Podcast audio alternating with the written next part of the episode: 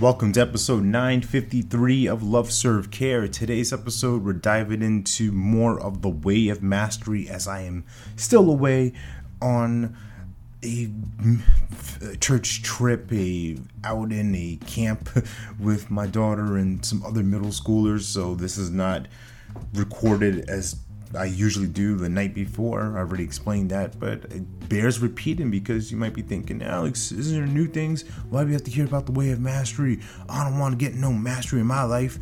No, this is what's this is a resource that has been useful for me, and I hope it's useful for you.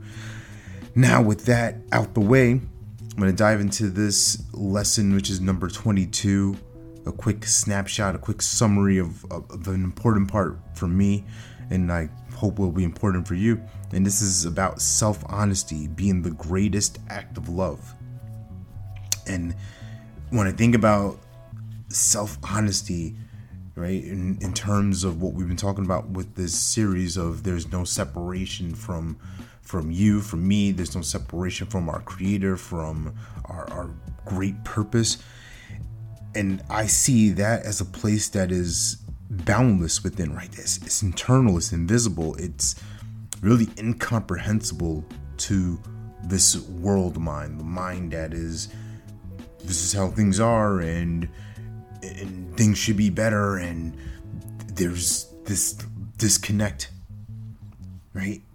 We can be perfect in our silence. We can be perfect connected to the perfect knowledge.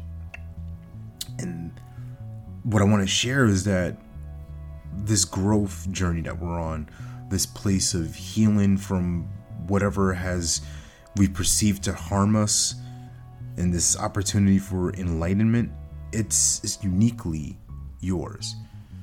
There isn't this finish line where I beat you to the fin. I beat you to in this race. You beat me. You're slower. I'm faster. Vice versa. There's none of that. My race is my race. Your race is your race. And what the ego wants to do all the time is compare and contrast. And that becomes one of the most dishonest things we do, right? Honesty is our commitment to our mind that this darkness, it's really an un- unwanted guest. Because when we get into this ego place to compare and contrast becomes egocentric. And we our identities start to wrap up in a sense of something false. We want to defend it. We want to protect this thing to look good, whatever it is. You enter in your own winning formula. Well, for self honesty, being in that place of self honesty, we get to truly love. We get to really experience life and explore with others. What a gift that would be. All that said and done, remember you're born to live your life in abundance. You're the master of your future, you control your freedom, and you have complete dominance of your thoughts, your emotions, and your habits. Take care. God bless. Stay blessed.